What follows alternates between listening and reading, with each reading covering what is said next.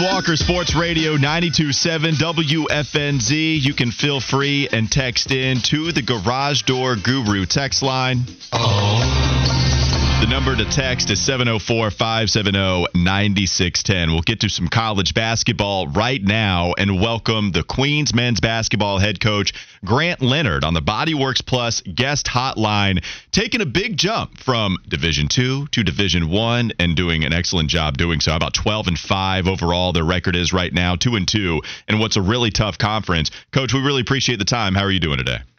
I'm doing great. Thank you for having me, guys. Yeah, we really appreciate it. And it's been a nice success for you this year, coach. And if you look at it, I mean, pretty interesting situation you're put in because previous coach Bart Lundy, all of this success, one of your better friends leaves for Milwaukee and then here you are not only taking over as a head coach but you're taking over during this transition from division 2 to division 1 and here you have a 70% winning percentage as it stands right now how how does it differ what reality is how you've endured this season compared to what your expectation uh, expectations were? Like what's the biggest difference between those two?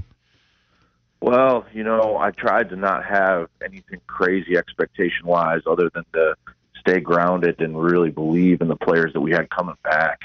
I thought the most important thing was was to try and make sure that they believe they belong at this level because i did.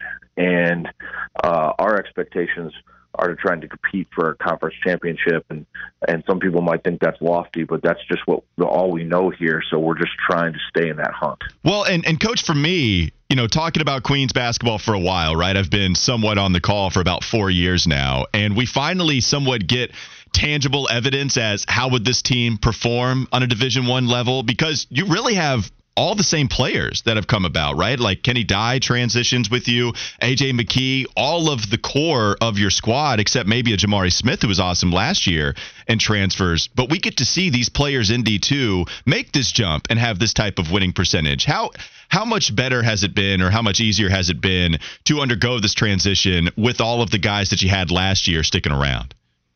Well, I think that's one thing that's rare in college basketball is continuity. And with the transfer portal, uh, amongst other things, guys and rosters very rarely stay complete, and we did, and I think that's been our hugest advantage this year, and it's made my transition as a coach a lot easier because I know them and I believed in them because I was one who primarily recruited most of the guys, but they believed in me too because I, I've been there, you know, through the battles with them, and I think that's been our biggest advantage as a team going going through the beginning of this year.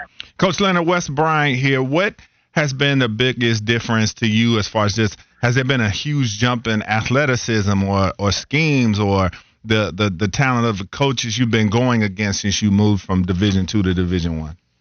No, I think I think coaches at all levels are, are excellent coaches, but I do think the size, the length, and the weight of the human beings that we've been playing has been bigger. Uh, that's for sure.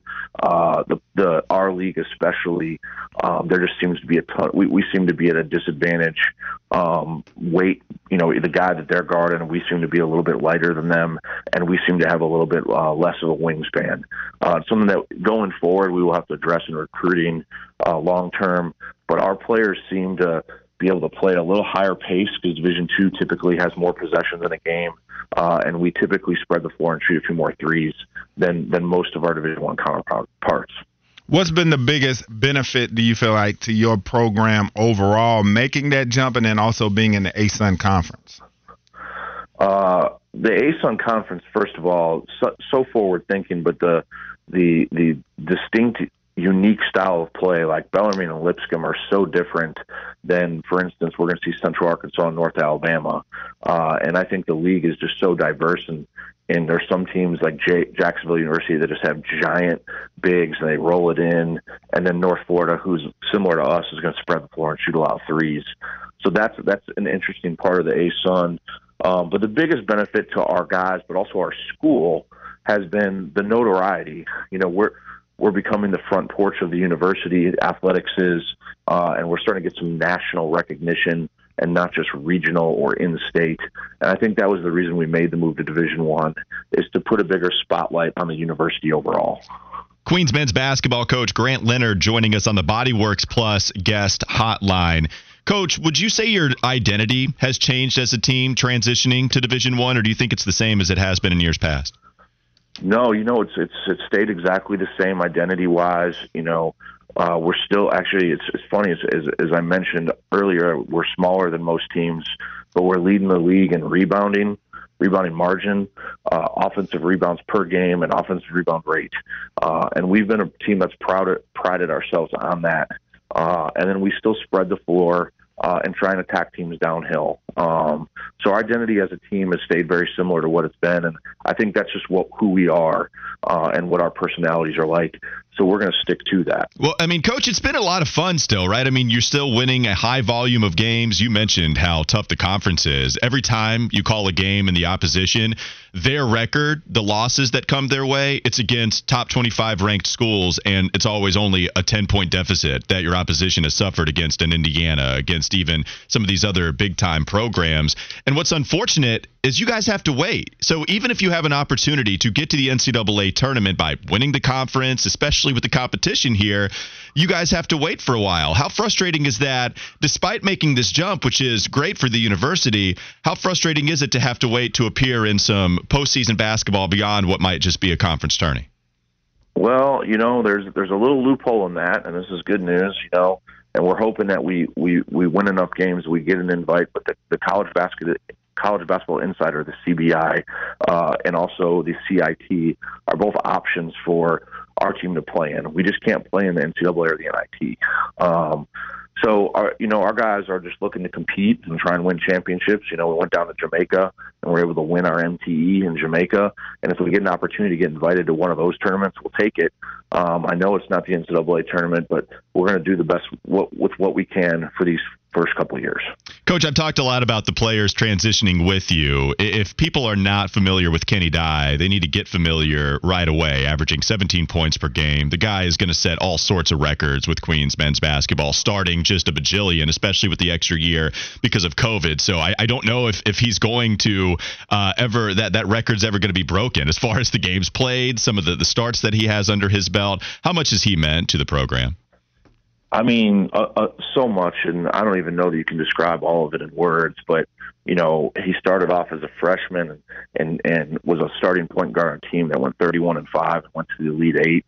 Uh, he's been through multiple 31 seasons. He's helped us transition to to Division One. He's our leading scorer, leading assist guy. Uh, he's going to go down as the all-time leading, most likely if if he's on the current trajectory he is, the all-time leading scorer, assist guy, wins and games played in school history, but he'll probably be either second or third in steals. And just that that what he's done on the court, but what he's done for our team, creating a legacy uh, of work. Um, has been truly amazing to watch. Well, and last thing before we get you out of here, we talked a little bit yesterday just about the freedom you not only allow your team, but maybe even specifically more so to someone like Kenny Dye.